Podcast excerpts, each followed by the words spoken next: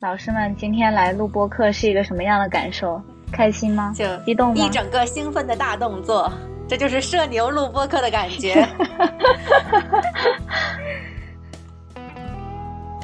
然后社恐不说话了。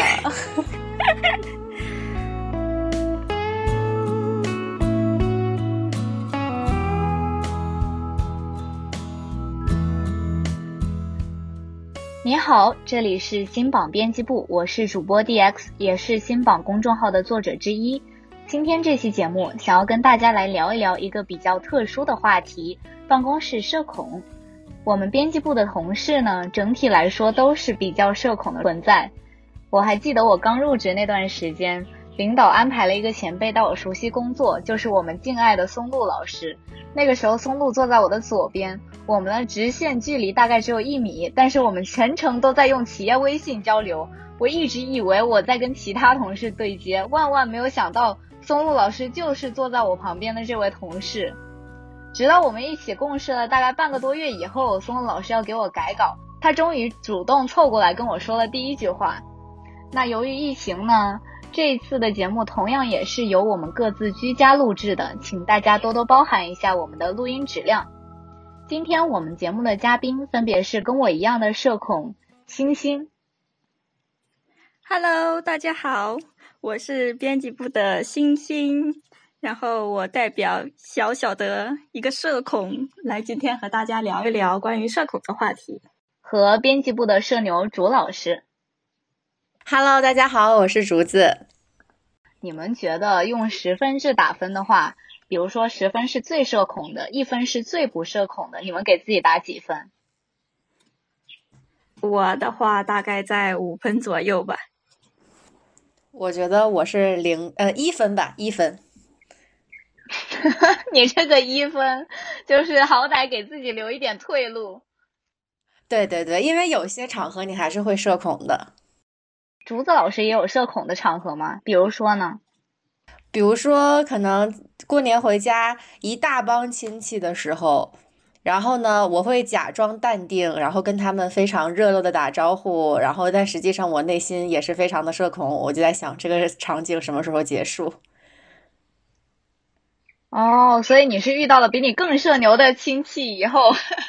对，就是一帮东北的亲戚。呃，我说话的时候比较喜欢笑嘛，然后那个时候我就是笑的脸都僵了，因为你要在亲戚面前表现出来你是一个很活泼开朗，然后呃落落大方这样子的一个形象。每次过年的时候，我那个脸那个肌肉就是笑到僵掉。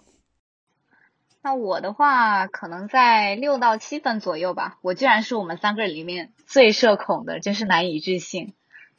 比方说。我因为环境的原因认识了一个人，像是公司的同事啊，或者说学校同学啊，我就很少会主动去认识他，我都是站在一个不远不近的地方等别人来认识我，而且我的脑内会过各种各样的小剧场，可能我的脑子里面已经想了一百句话，但是我讲出来只有两三句，但其实这段对话已经在我的脑里演练了好几次了，然后我要鼓足勇气迈出说话的那一步。那对于星星来讲，你觉得你的社恐来源于什么呢？嗯，我觉得更多来源于心理因素吧，可能就是本身性格上，就是心理上是一个很敏感的人，就是会很容易的察觉到，就是别人的情绪还有反应，但是又很害怕自己哪里做的不好，然后就害怕来自就是别人的一种负面反应。然后我有去特意的了解一下，就是社恐的话，它在医学上属于神经症的一种。它常见的症状就是焦虑、抑郁、恐惧，还有强迫。然后主要的表现的话，就是过分或者不合理的，就是害怕外界的某种客观事物或者情境。就是我们知道这种反应是不合理的，但是自己是控制不住，然后会反复的出现。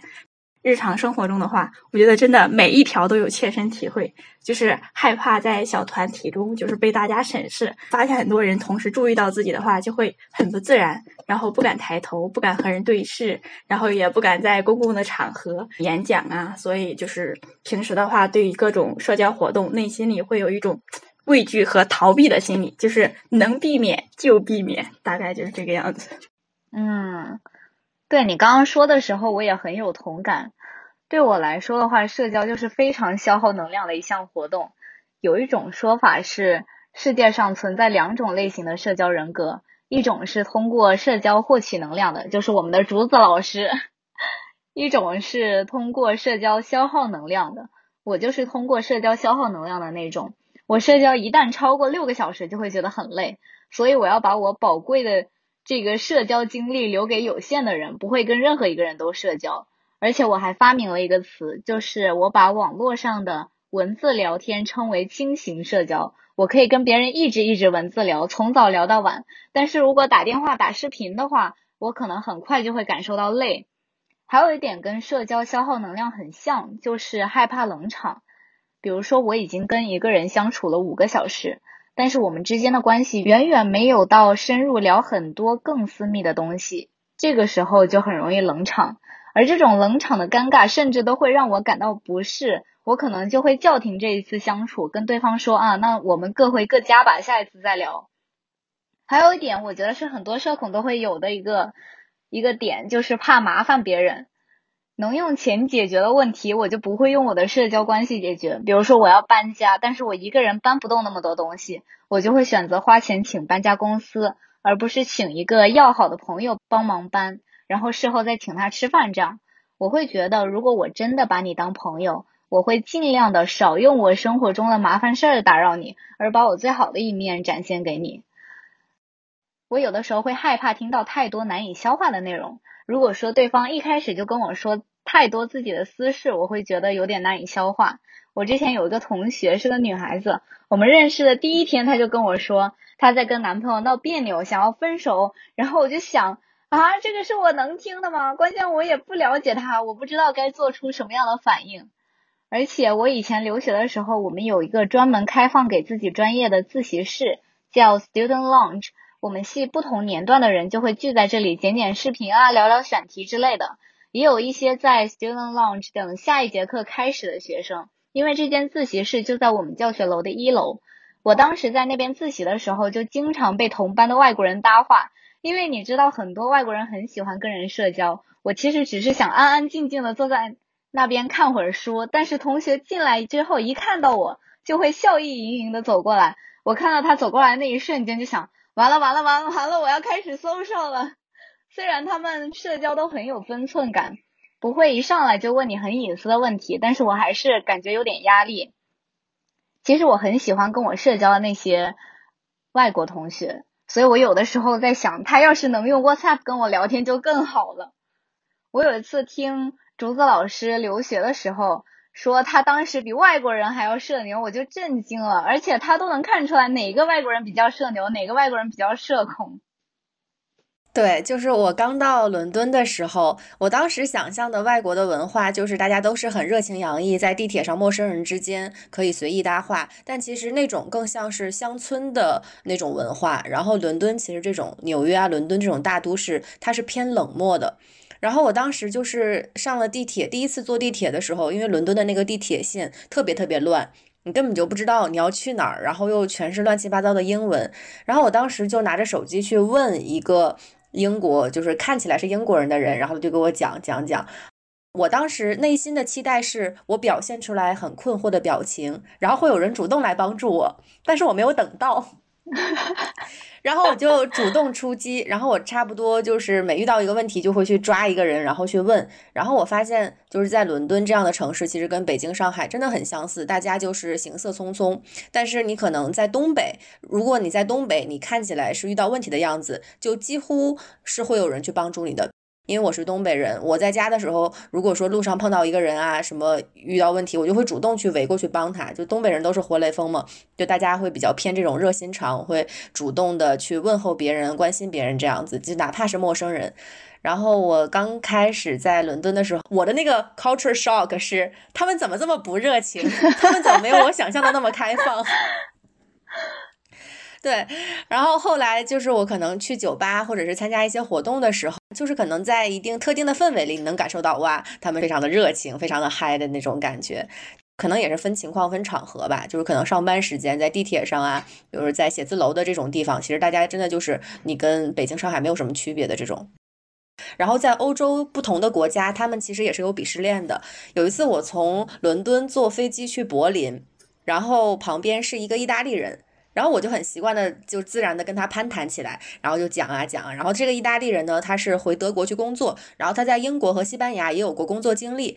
然后他跟我聊天的过程中，他就是跟我讲，他觉得伦敦很冷漠。然后他在伦敦可能跟人拥抱啊，或者是用一些礼仪的时候，他其实他觉得自己没有那么开放。但是英国人会觉得他太开放。他跟当时跟我说的原话是：“拜托，我又不是西班牙人，就我我做的也没有那么过了。你看西班牙、法国人他们才比较过呢，因为法国是有那个亲吻礼嘛。”然后，当我们分别的时候，我们是陌生人。然后我们走的时候，他也是在我耳边，就是类似于亲了一下。然后，反正就是两个呃异国他乡的人在伦敦，然后飞往另外一个国家的旅途上发生的一个对话。嗯，哦，这个对话还是蛮有趣的，又令我心生了出去去国外看看的念头。那我们拉回来啊，就是说我们编辑部的办公室社恐。你们觉得咱们办公室里边最社恐的同事是谁？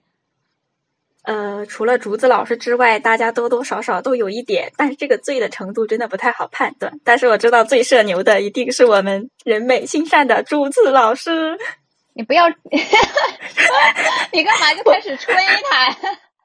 对，不要不要商业互吹。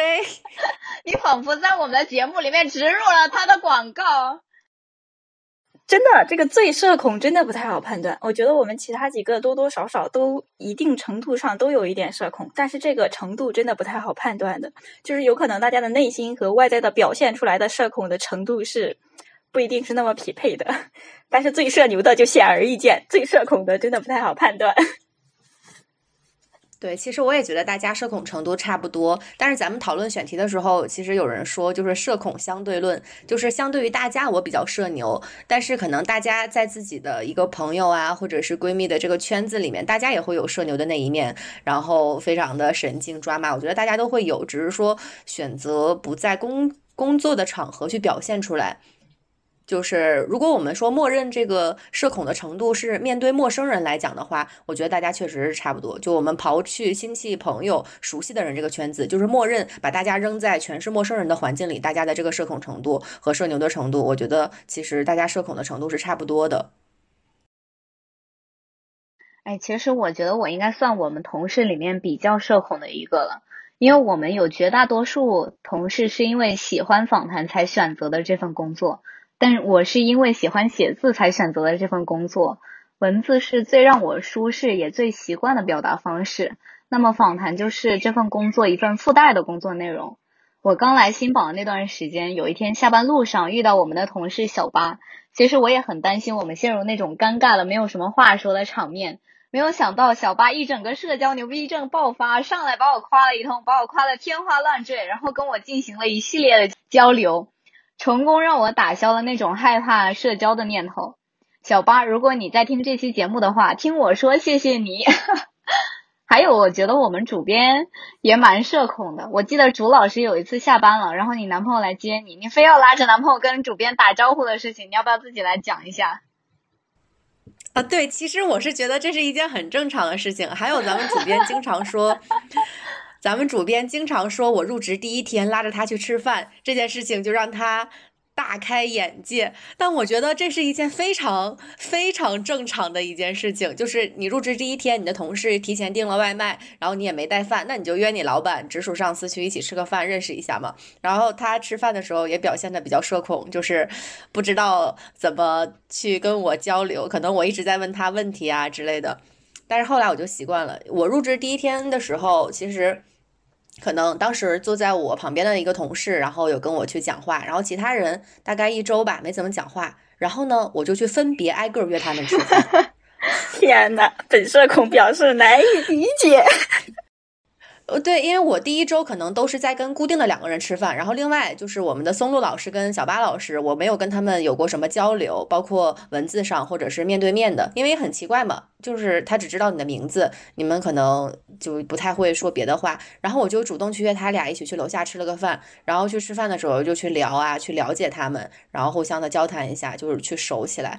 然后，所以后来有有不断的有新同事来的时候，我就会张罗大家一块儿吃饭。其实我觉得大家也没有那么社恐，就是慢热。你看咱们每天中午一块儿吃饭的时候，大家去聊一些话题，都聊得热火朝天的，就是慢热吧。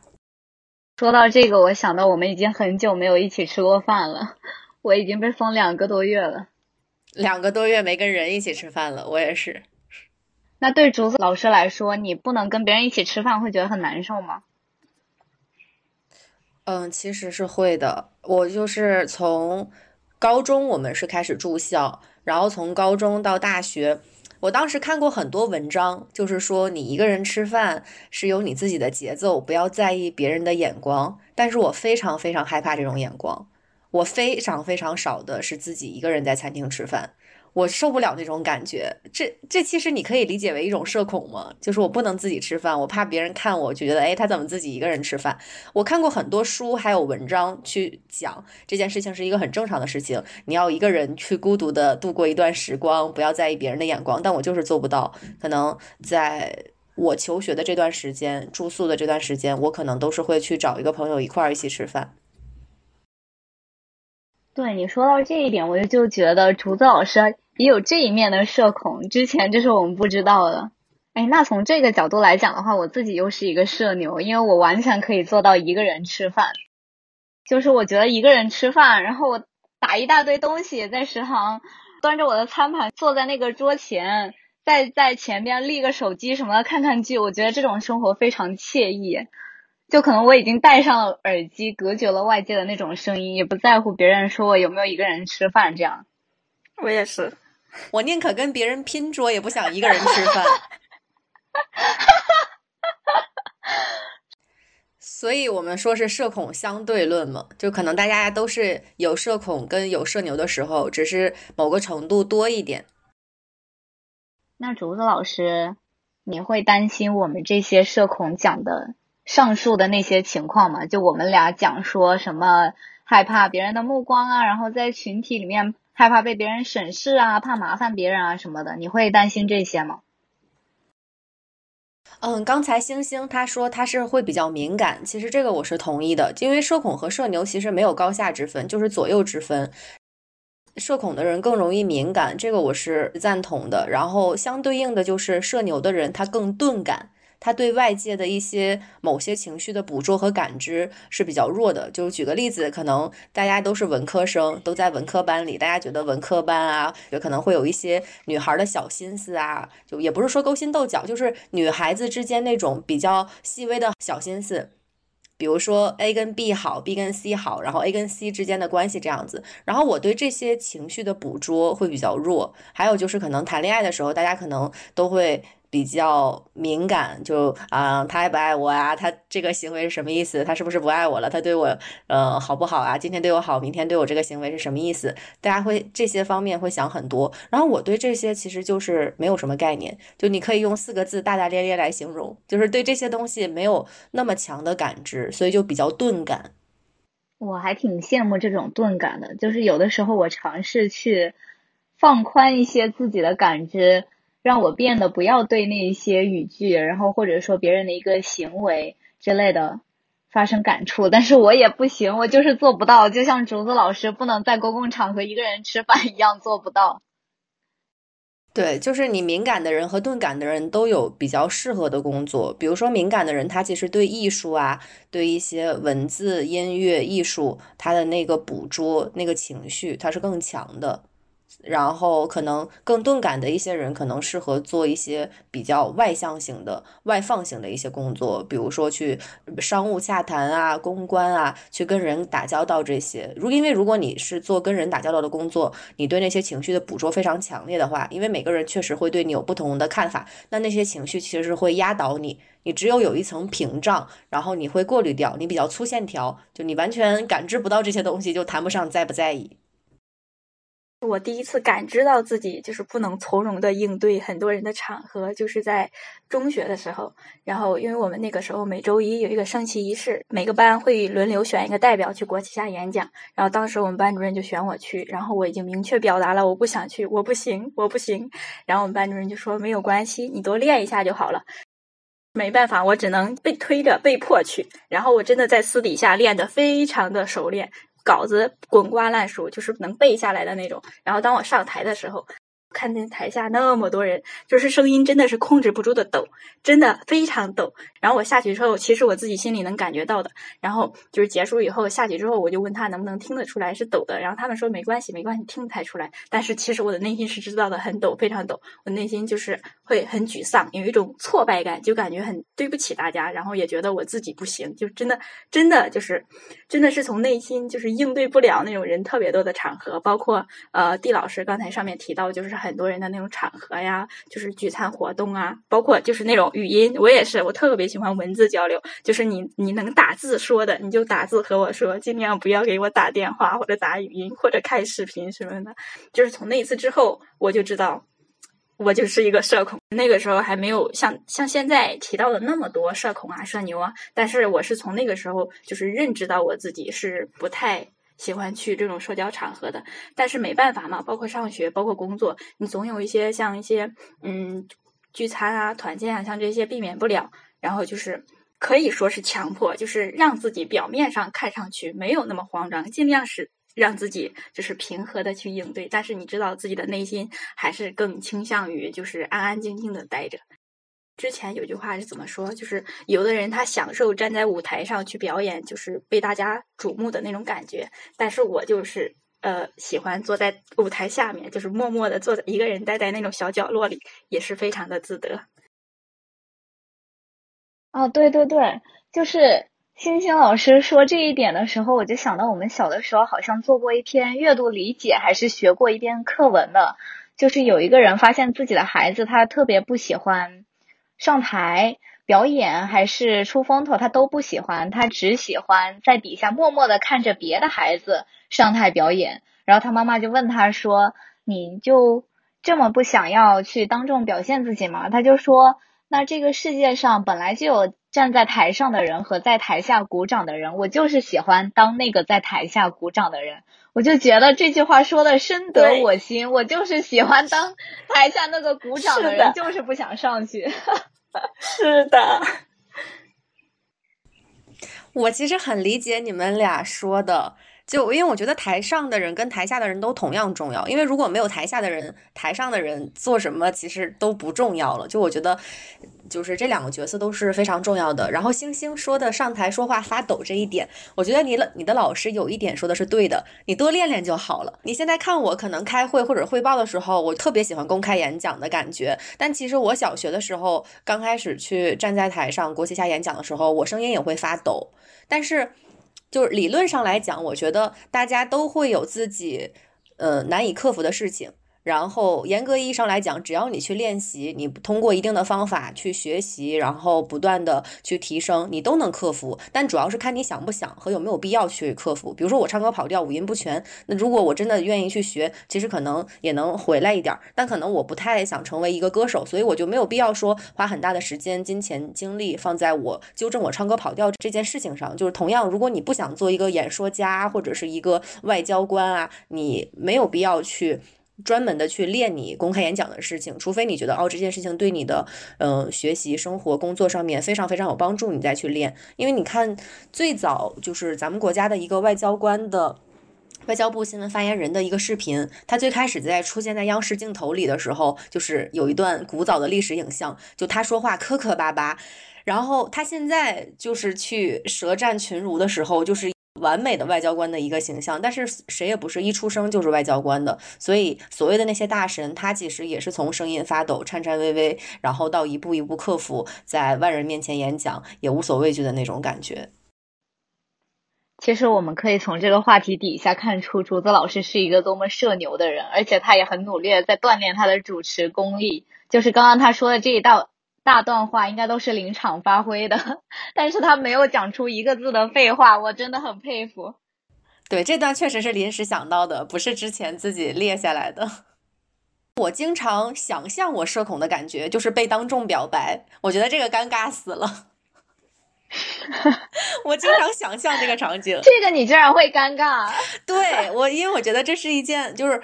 当众表白跟当众求婚，就在一个广场上突然跪下来，或者是在女生宿舍楼下去摆蜡烛，或者是在教学楼啪挂横幅这种事情，我经常想象这种事情，但还好我没有经历过。但我光想象这件事情，我就觉得很社恐了。我以为你会社牛到，就是如果遇到当众求婚，你马上就可以在一堆陌生人之前开始主持自己的婚礼。这个我觉得还是挺尴尬的，因为婚礼和恋爱这两件事情相对来说还是稍微私密一点吧，它不跟平常的这一些社交案例相同。对的，对的。就是很多人觉得去到大城市工作，在这边没有亲戚朋友会很孤单嘛，所以会很努力的去交朋友。但是我就摆烂，如果没有好的契机的话，我宁愿孤单也不想主动去结交朋友。周末就躺在床上，把手机拿起来划两下，划累了就接着 躺着接着睡会儿。而且我印象中有听过一期播客，我一下子有点想不起来是哪个节目了。不过我记得那个播客的主播说过，有的人会社交焦虑。或者是说周末焦虑，如果不把周末安排的很满，或者把社交活动安排的很满，就会觉得自己虚度光阴，浪费了这个周末。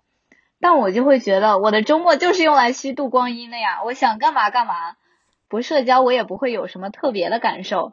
这种不强迫自己社交的状态，反而让我更舒适一点。那我们接着往下，就是接下来我列了一些场景题，请两位老师呢在。聊一聊，在遇到下列场景的时候，你会怎么做？然后内心是什么样的心情？第一个场景是双休日在路上逛街，遇到平时坐的不远不近、知道名字但是又不太熟的同事迎面走来，你们会怎么做？我应该是。嗯，看情况，如果能躲一下的话，我应该会避过去。然后，如果躲不过去的话，就假设我一抬头，哦，他也刚好看到我了，那我应该就会打简单的打个招呼，然后，然后就 say 拜拜。然后我的话就会，哎，hello hello，你也在这儿，你干嘛去？哦，这是我男朋友啊，走了，拜拜拜拜，我就会这样。你 你在一档音频节目里面就是。做出了画面感，竹子老师就是你能想象吧？就是我整个基本上看到，就是不管熟不熟的人，其实都是这一套东西。对我刚刚竹子老师在讲话的时候，我都想象出他的手已经抬起来了。对，我就一定会就是举起手来跟大家打招呼的那种。但除非对方不认识我，如果他不认识我，我肯定不会去打招呼。就前提是我们互相认识。有的时候我看到那种我们可能知道名字。但是没有真的说过话的那种，我肯定不会跟他打招呼，因为我都不知道他认不认识我。那如果是我的话，我可能就是必然趁他发现我之前远远的走开。我这边没有带有任何对同事不尊重的意思，只是我不想在没有准备好的时候进入一个社交状态，就跟星星老师很像。而且对于不太熟的同事来说，我们的共同语言只有工作，那么工作我们也可以工作时间再聊。没有必要在我们外出逛街的时间聊，所以我就会稍微避一下。还有一个场景是，你们觉得在电梯里面遇到老板的话，你们大概会怎么做？会跟他聊天吗？呃，这个想象一下就知道多么的尴尬。我应该就会问个早上好，然后就会保持沉默吧。我是会主动打招呼的。我大三的时候刚去互联网实习的时候，然后呢，当时我的那个老板也是比较社恐，因为他也是一个比较资深的编辑，他就带我进电梯，碰到当时腾讯内容事业部的老大，就是最大的老大，然后他好像就去点了一个头，然后那个老大出了出了电梯之后，然后我的老大就跟我说这个是谁谁谁，我说哦，我说那你咋不跟他打招呼呢？他说我刚才不是点了下头吗？我说这就算打招呼了。就我想象中，可能看到大老板说，哎，就是招个手啊，然后寒暄一下这种，然后我就还我还问他为什么不打招呼，然后后来我就是完全毕业，第一次真正入职的时候是在一个互联网做管培生嘛，然后我当时碰到了比我高两级的老板，就是他不算是是最大的老板，但是他管整个这个业务部，然后。我们两个在电梯里碰到了，他是我觉得他是不认识我的，但是我每天的邮件是会抄送他，因为管培生嘛，他是会每天会收到我的邮件。然后我们两个在一个电梯里，然后是下班，当天好像正好是五二零，然后我就主动的喊他英文名字，我说 Hello，我是那个刚入职多少多少多长时间的管培生，我叫什么什么。然后他说哦，我知道。我一想，哎，他还认识我。然后他就表扬了我的周报啊，或者是写的哪个邮件。然后我说哦，然后我说哎，五二零快乐啊，今天裙子挺好看的。然后我就走出去了。但是当我走出电梯那一刻，我觉得好尴尬呀！我为什么要说这句话？最后的那句话就觉得有点没必要，因为好像还没有熟到那个程度。哦，就是你说这一句最后一句话的时候，我觉得这好像是一个很英文的场景。就如果说你在外企，你的老板是一个外国人的话，你这么说应该是挺正常的一件事情。对，除了他们没有五二零这个东西。那个时候刚从国外回来不久，有一些中西方的乱七八糟的语言和行为艺术交杂在一块儿，然后诞生了这么一段对话。我觉得蛮有意思的，挺好的。那个老板应该对你印象深刻。我会提出这个问题，是因为我之前应该是在听谐星聊天会的时候讨论过这个话题，就是他们聊说，如果在电梯里面遇到老板，你会不会比较做作的帮他开门啊，然后等他进电梯的时候自己再进去之类的。但我觉得，如果我在电梯里面遇到老板的话，应该会跟周子老师提到的那位编辑前辈差不多，就是点一下头这个样子。而且我还要说一个比较有意思的小事情。我记得我来公司面试的那一天，我迷路了，因为我们公司的地址其实是一个广场，我分不清哪栋是哪栋。然后我就给我们面试官，也就是我们现在的主编打电话，结果太紧张了，电话一接起来叫错名字，我说喂，你好，温老师。然后主编就直接跟我说你打错电话了，把电话给我挂了，就是整通电话持续没有到五秒钟。然后我就没有办法到处拉保安去问说这个 B 座到底怎么上去，他就给我指了个安全通道那种阴暗的入口。我最后是坐货梯上来的，差点迟到了，还好到的时候时间刚刚好。而且面试完之后，我走到大家平常会走的那个电梯通道，我就发现我们公司大楼的电梯跟普通大楼的电梯是不一样的。它每三台并列的电梯旁边都会有一个键盘按钮，然后键盘上就全是数字。按键以后，它上方的显示屏会显示一个字母，我们再根据这个字母去找到对应的电梯等它。我一开始根本没有搞清楚这个用法，只要电梯门开了我就随便进，差点又因为这个迷路。我刚来的时候也不知道这个电梯是这个用法，然后我就去抓了一个人，就去向他请教这个电梯怎么用，他就告诉我了，你要摁哪一层，然后到那个对应的字母那儿去等。后来我发现，在一楼就会有人露出这种迷茫的表情的时候，我就会主动上去，我告诉他，哎，这个电梯怎么怎么用，然后他就会向我投来那种感恩、感激的那种眼神。我说不客气，哈 哈这就体现出我的社恐了，因为我当时面试完是从咱们公司的那一层下去嘛，然后我又不好意思抓一个还不是我同事的。呃，已经非常熟悉这个电梯用法的人去问他这个电梯怎么用。后来我就是硬生生的自己摸索出来这个用法。最后一个场景呢是，当老师们接到通知需要给其他部门五十个人做培训的话，你们一般是什么样的反应？嗯，我的第一反应的话肯定是先问一下能不能换一个人，就是我不行，我不可以，然后。先问一下能不能换一个人，然后如果实在就是不允许的情况下，必须只能由我上的情况下，那就嗯多多练一下，然后就上。星星老师现在还会把它背的滚瓜烂熟吗？如果你要演讲的话，会，因为因为因为你自身就是本身就是会紧张，然后再加上会有很多人的情况下，一定要把它练的特别特别特别特别特别熟，然后就是准好好的准备一下。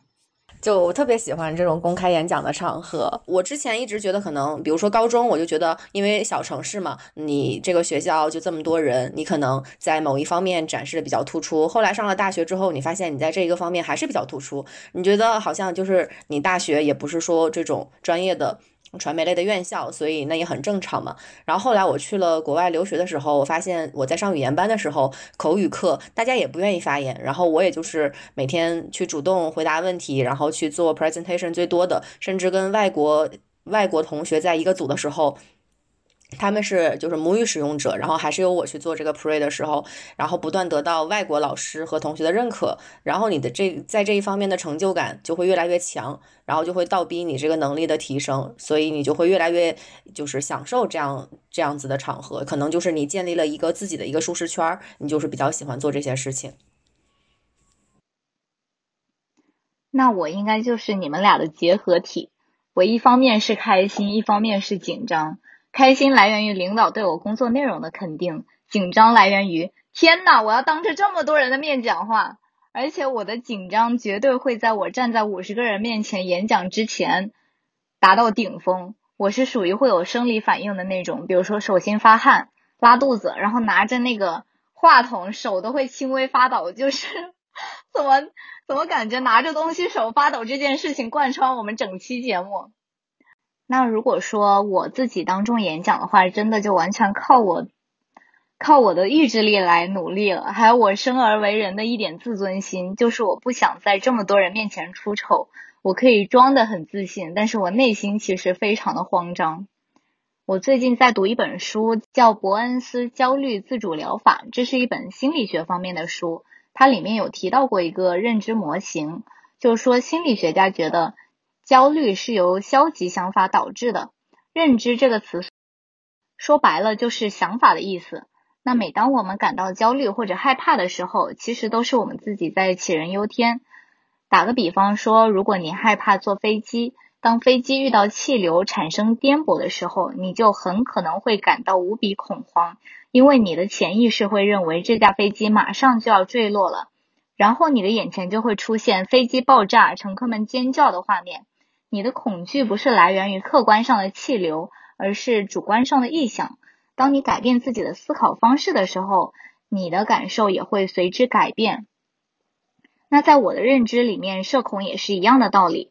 如果一个人比较社恐，他很可能还没有见到另一个需要社交的人，心里就已经开始想：我应该怎么说话比较合适？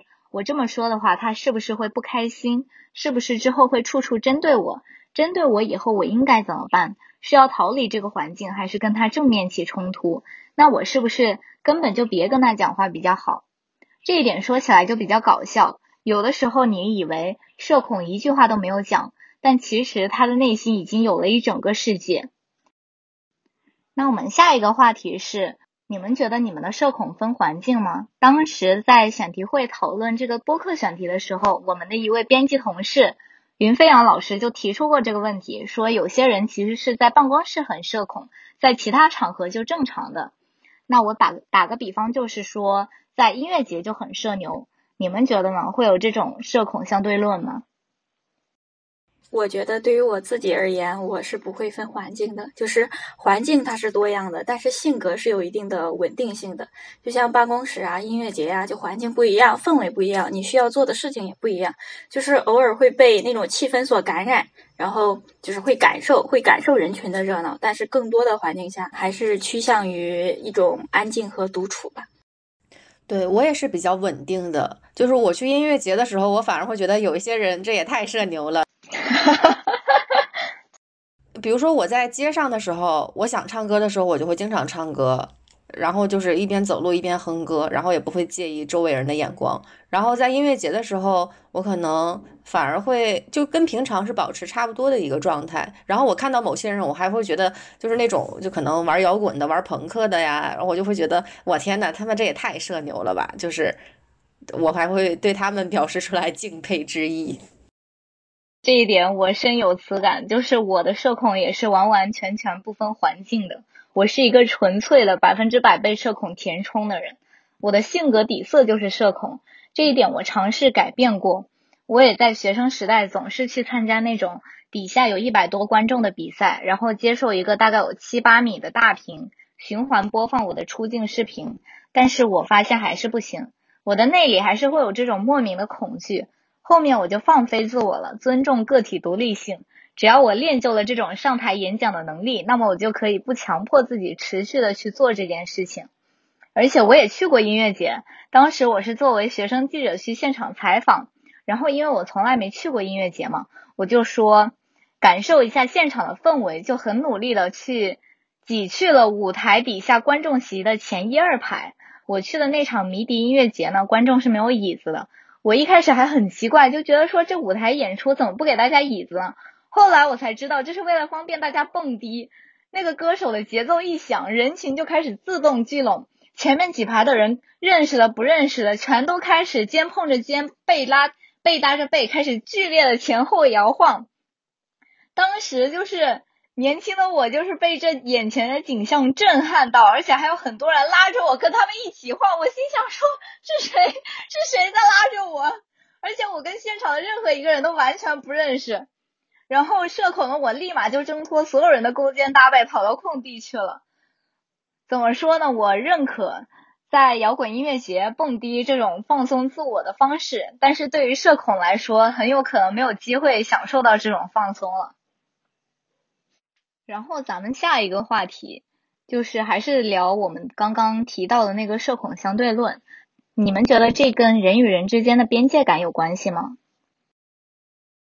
我觉得是有关系的。关系还非常密切，就是社恐相对论。社恐就是社交活动嘛，但是社交活动就是很多个人，然后人一多的话，我跟我觉得人与人就是相处那个之间的那个分寸原则还有边界感就非常重要。就是我觉得跟上面我们也提到嘛，就上面地老师提到那个麻烦，我也是就是。不太喜欢就是麻烦别人，就比如别人有时候帮了我一个忙，或者我送送给我什么东西，然后我一定会及时还回去，就是不喜欢那种嗯欠别人人情的感觉，然后也不喜欢别人的就是过度的那种关心和热情，就比如一上来然后就就。大聊特聊，就是那种嗯聊很多的那种。我就想就是安安静静做自己的事儿，自己能做的事儿，然后自己就把它完成，然后就不会主动去麻麻烦别人。当然，内心的想法（括弧）就是我不去麻烦你，你如果没什么必要，最好也不要主动来找我。就是会和别人自动的保持一个安全距离。我觉得星星老师刚刚说的那个画面就是很漫画感。一个人在讲话的时候，他表面上只讲了两个字，但是他内心（括弧）有一万个字。我的潜意识，我的下意识其实是想这么说的，希望你能 get 到我表面的意思。我觉得，如果是没有边界感的社牛，那不叫社交牛叉症，那个是叫社交流氓症。现在的社交媒体，它是会放放大某个标签的特征，比如说有很多视频段子，它去描述一个人极度社恐，在一天里面遇到无数个社恐的瞬间，脚趾抠出三室一厅。同时，它也会放大这个社牛的人，放大一百倍，就在那种餐厅啊、公众场合表现出自己很社牛的一面。但其实这些都。不符合常理，因为你在现实生活中其实鲜少碰到这样极度社恐或者社牛的人，这个其实已经超出了一个正常的一个范围。因为社牛它其实不代表情商低，如果你没有边界感，让别人感到不舒服的话，那其实是这个人情商可能稍微有一点点的问题。有的时候其实我也会反思，我会不会太自来熟了？当我就意识到这一点的时候，我就会稍微收一收，因为不是每个人都能去就是应对这种自来熟。你的热情对于别人来讲可能也是一种压力，这一点其实我是。会意识到，然后我觉得，与其说是边界感，就是你在社牛和社恐这个话题里，我更觉得它是一个安全区。有的社恐，它的这个安全区是一百米，他一定要在一百米的这个范围内，他才周围没有人，没有太多的人去跟他交流，他才会感到安全和舒适。比如说走在广场上啊，他不想跟别人有太多的目光接触或者语言接触，他就想一个人去走完。这一条路，那可能对于社牛来讲，他可能这个安全区可能是五米或者是两米。那在这个范围之内，他就很喜欢跟别人去交流交谈，然后他也觉得很开心很舒服。这个就是某种程度上是他的一个能量的一个来源吧。这个我是比较赞同的。这个社恐和社牛是相对的吧？就是现实生活中其实没有太过度，就是大家都是在一个水平线上下浮动的。我刚刚入职的时候，就是到一个陌生的环境，初到一个新的环境里面，加上你自己本身就不会主动的去和别人干嘛干嘛，然后就会比较窘迫。竹子老师拉着我，就是喊我一起去和大家一起吃饭干嘛的。这个时候会感觉到温暖和这种性格的好处。竹子老师，你要自信，这个你没有过度，我觉得你你的度刚刚好。因为我非常理解，当一个人进入一个陌生群体的时候，那种心理，就即使是社牛，他去面对一个一百个人的团队去融入的时候，他也会内心有很多的忐忑，他会注意自己的言行。我觉得像我们这样的工作环境是相对比较舒适的，就尤其是大厂，就大厂的时候，你可能一下子面对那个环境，就是它是一个几百人的团队的时候，然后所有的人都已经打成一片了。我遇到过很多很多次这样的场景，因为就是你不停的去。换实习啊，然后你就一遍一遍的经历着去融入一个别人很熟，他们是十几年的老同事的那种感觉，你真的会有一种融入不进去的感觉。那你要以一个怎么样的姿势去让你自己舒服，让别人去接纳你，那个真的是需要一个过程。我以前刚入职一个公司的时候。前一个月吧，可能我就是也是在观察，不会说太多的话，因为他们之间的那种交流的感觉，就是十几年的老同事，他那种交流的感觉，你插不进去话。那个时候，如果可能有一个人去主动的带着你，每天去问你，你这些有没有遇到什么困难？比如说你不知道在哪儿接水，不知道某个某个东西应该怎么用的时候，去主动帮助你，其实你会觉得很温暖。所以我就是有这种亲身的经历，所以在。其他人融入我们的环境里面的时候，我就会去关注他的情绪，我会想主动的去告诉他一些他需要的一些东西，然后去帮助他，就是破冰嘛，更快的融入这个群体。我觉得这个就是一点经验之谈。对，我觉得咱们办公室的同事多多少少都会感谢竹子老师，因为。多亏了竹子老师，我们才能约成每天中午的饭，不然大家就是四散东西，开始各自吃饭，也不会像现在这么熟络。对，这个好像是无意之间，因为可能是之前你的饭搭子离职了，然后就是我会组织说大家一块儿去一起吃饭，然后反而现在这种氛围就是特别好。嗯，对，我也很喜欢我们每天中午一起吃饭的氛围。那说到。社恐相对论，它跟人与人之间的边界感的问题，我觉得它二者之间肯定是有关系的。因为我知道有些人对于同事的态度就是下班时间互不打扰。我之前工作的一家公司有位写稿的老师，你在周末是绝对找不到他的，这个人仿佛就是人间蒸发一样。而且我也知道部分人是更希望跟同事保持距离，不要成为朋友关系。最近有部美剧叫《人生切割术》，它讲的就是通过一种手术将员工进行人格分离，分成公司人格和日常人格。当踏入公司大门的那一刻，他们的日常人格就会陷入沉睡，身体由公司人格主导。相对的，在离开公司的那一刻，日常人格就会重新接管身体。当你离开公司以后，你不会记得发生在公司的任何事情、任何情绪。连工作中遇到的同事也会在你的生活中变成陌生人，因为你并不会保存跟这个人共事的记忆。这个设定其实是蛮有意思的，它相当于是让你生理上将工作和生活完全分开。不过我个人还是对同事成为朋友关系持保留态度吧。有缘分的话可以做朋友，没有缘分的话就做同事，我们一起把工作做好就可以了。然后还有一个点啊，就是你们觉得社恐它是一个分行业的事儿吗？媒体行业是不是相对来说一个比较社恐的行业？各行各业它都有各种性格的人存在，不过就是某些行业它确实就是像某一种性格的人聚集的多一些，就像讲脱口秀啊、喜剧啊、做演员呀这种肯定就是外向的多一些，然后像画家呀、作者呀，然后就相对来说就是比较内敛一些。然后我觉得媒体的话，嗯，媒体也比较宽泛吧，就是呃，像那种商务媒介啊，需要跟人沟通打交道的话，就相对来说没那么社恐。然后像我们编辑部的话，相对来说会有一点吧。像我之前接触的，就是呃，像做文字、做内容这个方向上的，大部分都就是性格都趋向安静一点。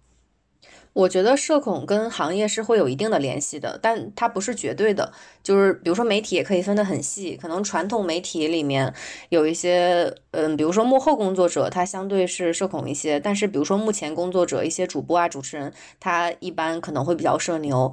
然后在新媒体行业，其实可能文字工作者他相对社恐一点，因为你更敏感，对文字的捕捉细腻的程度更高。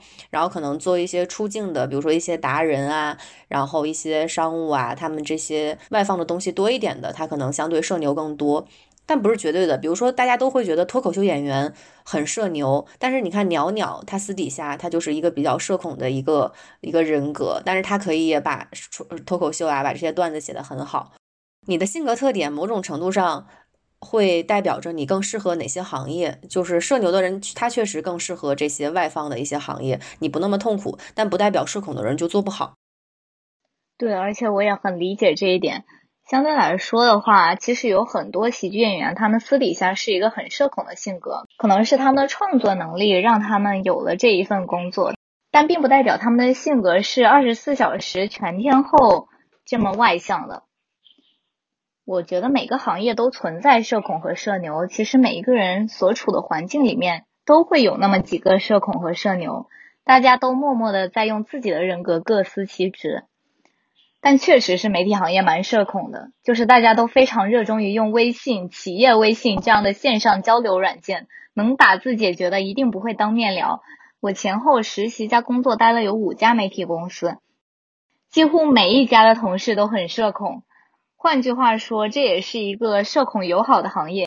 我之前在刷豆瓣上班这件事小组的时候，有一个帖子是大家觉得什么工作适合社恐，然后楼主列了一个列表。其中就包括公众号编辑，除此之外还有图书校对员、电网值班员、数据分析、内容审核员、翻译员、手工艺人，就有各种各样的社恐工种。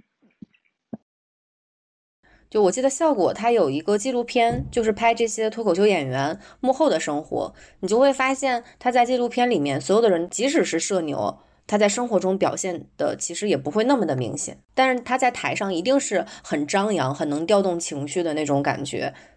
所以脱口秀演员其实是靠技巧嘛，就相当于是他们自自身的一种能力。我觉得每个人就像一个钻石一样，就是你有不同的面，就你可能是一个很社恐，但是你又很叛逆的一个人，你可能做出来很多具有反叛精神的事情。然后我虽然社牛，但是我又是一个非常不愿意跟别人起冲突的人，就是我非常非常抗拒那种撕逼、争吵，然后跟别人发生激烈的碰撞的这种事情，所以我甚至会有一度有一些讨好型人格，就我会避免这些事情的发生，比如说可能我们在。嗯，就可能大家作为媒体去面对甲方的一些不合理的要求的时候，可能我再怎么生气，我也会忍下来，我绝对不会说去跟他正面的去刚。但是有的人就是会正面的去刚这样子，所以我觉得每个人的性格他都是有很多很多的面，然后是一个不同的排列组合这样的一个一个钻石一样的感觉。那我们今天陆陆续续也聊了很多关于办公室社牛和社恐的讨论。最后，希望不论你是社牛还是社恐，都能够找到一份适合自己的工作，跟同事友好相处。那我们今天的节目就到这里了。如果你喜欢我们的节目，欢迎订阅、评论和转发。感谢你的收听，我们下一期节目再见，拜拜，拜拜，拜拜。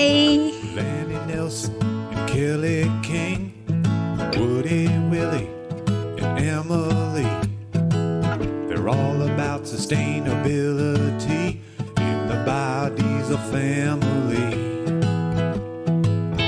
Jojo, Donnell, and Tom Berry, Doug Whitehead, and Manny Faraci are working hard in Washington, D.C. for the biodiesel family. Sometimes we act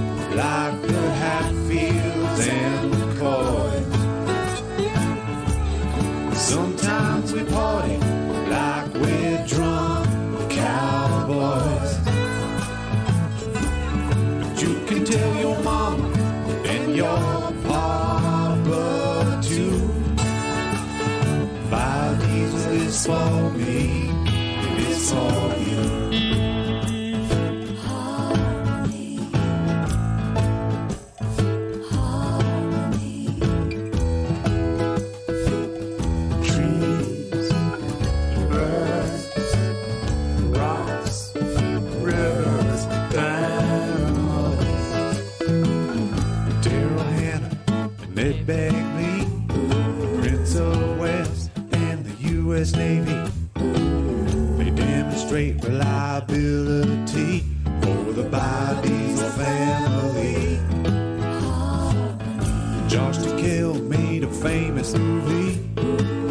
astronaut from my dream of genie. Jason Hall and Russell Gerke, they're in the biodiesel family. Let's plant control along the railroad tracks. It smells like French fries and it doesn't burn so black.